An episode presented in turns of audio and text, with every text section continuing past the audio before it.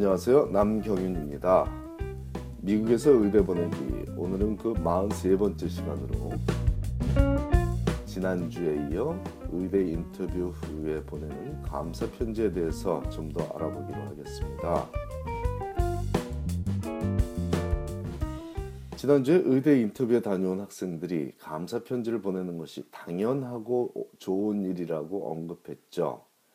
이번 주에는 감사하는 마음이 상대방에게 어떤 영향을 끼치는지에 대해 좀 더 강조하기 위해 최근에 필자가 받은 감사 편지 한 장을 소개하고자 합니다.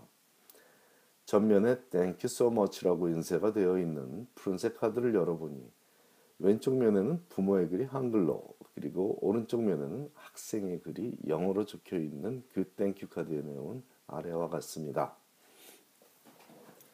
남경윤 선생님께 몇 년 전에 선생님을 처음 배웠을 때 저희 아이의 학교 성적을 들으시고 걱정스럽게 보시며 그렇지만 함께 노력하면 해낼 수 있다고 의대 진학에 희망을 주셨었죠. 선생님의 도움과 인내로 이번에 의대 합격의 기쁨을 누리고 있습니다. 저희 아이가 원장님을 만나게 되어서 저희 아이에게는 인생에서 꼭 만나야 할 중요한 사람 중에 한 분이고 저희 가족한테는 큰 축복이고 기쁨이고 감사입니다. 저희 아이의 의대 진학 꿈을 이룰 수 있게 사랑으로 잘 지도하여 주고 인도하여 주셔서 진심으로 진심으로 감사드립니다. 아직 해당 학생의 가정에 실명을 사용해도 좋냐는 의견을 묻지 않았기에 학생의 이름을 저희 아이로 대체한 것을 제외하고는 적혀 있는 내용 그대로 소개했습니다.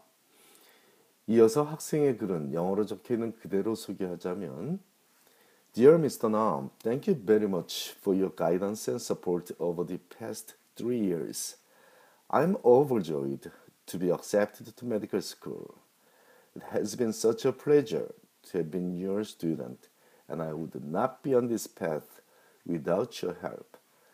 I'm so appreciative of the time you have spent encouraging me and for the opportunities you have provided to me. I will always remember to have a patient oriented heart and use my knowledge to serve others. Thank you again, and I hope to let you know if there is any additional good news.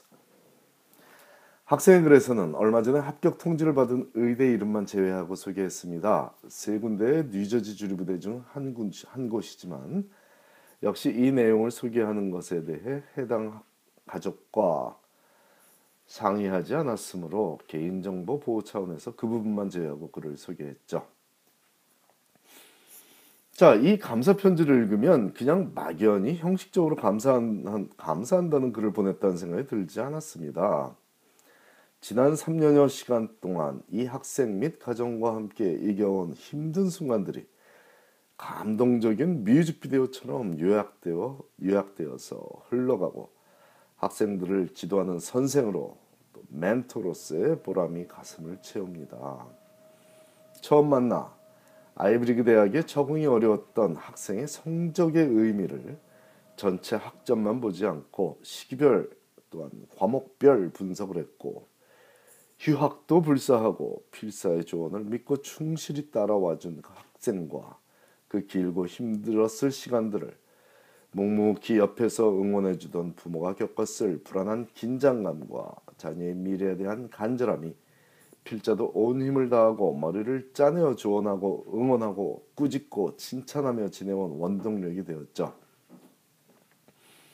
학생에게 환자 중심의 사고방식을 주입식이 아닌 실제 경험을 통해 가르치기 위해 여러 가지 활동을 하게끔 지도했고 봉사활동을 위해 다른 여러 학생들과 함께 비행기를 갈아타가며 다녀오던 어느 새벽 비행기 안에서 다른 학생들은 피곤하여 잠을 청할 때 이 학생만은 책을 펴들고 공부하는 모습이 이 감사의 글을 읽으며 필자의 마음속에서 다시 살아난 미소 짓고 있습니다. 그렇기 때문에 올해에도 벌써 여러 장의 감사 편지를 받았지만 특별히 이 학생의 가정으로부터 받은 글을 소개하는 것입니다. 다른 가정들이 모두 그랬다는 얘기는 절대 아니지만 전형적인 글들이 있죠. 즉 선생님의 지도로 저희 아이가 의대 합격하게 되었습니다. 그 은혜 잊지 않겠습니다. 감사합니다. 뭐 이런 류의 감사의 글을 무시하는 것은 아니지만 감동은 적습니다. 그 카드에 아무리 큰 액수의 선물 카드가 동봉되어 있더라도 감동이 적은 건 적은 거죠. 선생이란 직업을 택한 사람들의 성향은 물질계가 주는 영향보다 정신계에서 받는 영향에 더 민감한 것이 일반적이지만 일반적입니다. 그렇지 않은 성향의 인물이 선생을 하고 있다면 덜 행복한 삶을 살고 있을 것입니다. 비록 프라이빗 섹터에서 선생을 하고 있지만 필자도 이런 성향을 갖고 있으므로 감사의 글도 정확히 어떤 점에 감사한지를 언급하면 그 감동이 훨씬 크다는 얘기를 전하고 있습니다.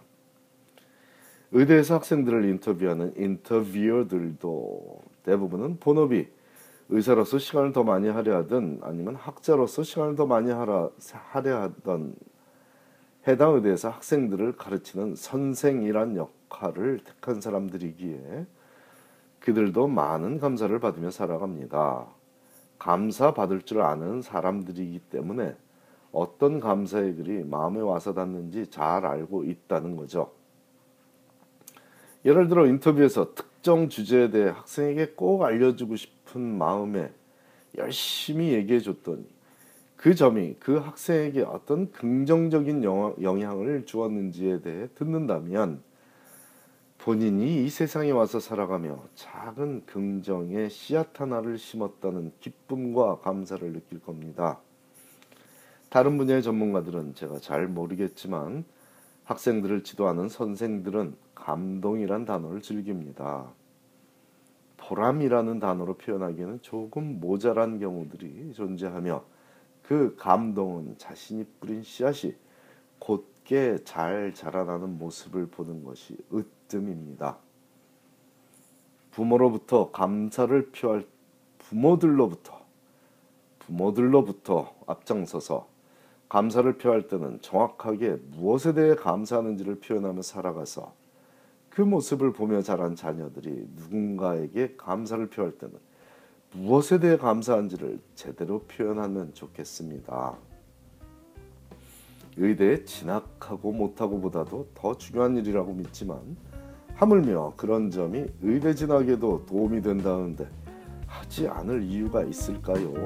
네, 감사합니다.